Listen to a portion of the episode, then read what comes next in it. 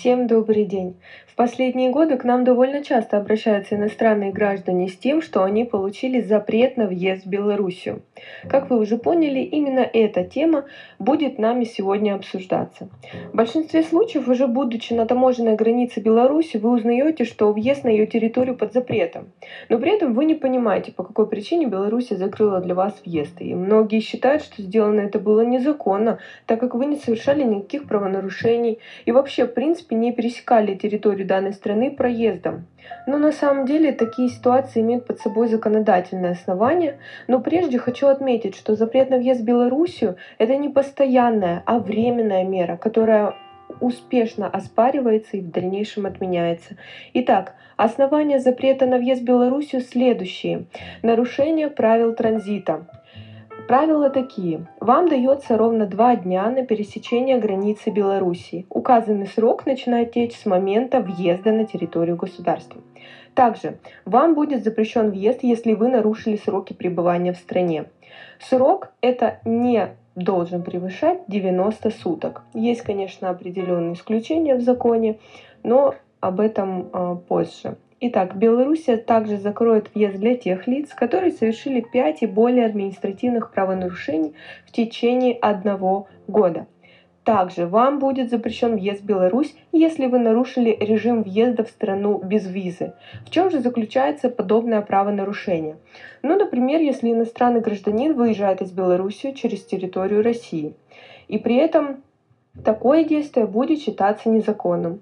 Основания запрета на въезд в Белоруссию, которые были перечислены, влекут за собой достаточно длительный срок а, в качестве наказания. Он исчисляется от трех и более лет.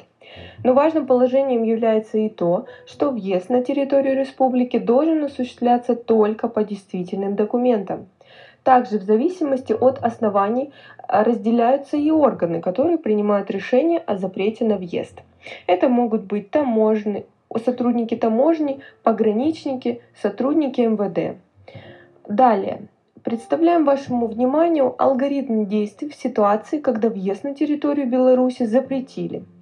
Он следующий. Первое. Даем оценку и анализ сложившейся ситуации. Второе.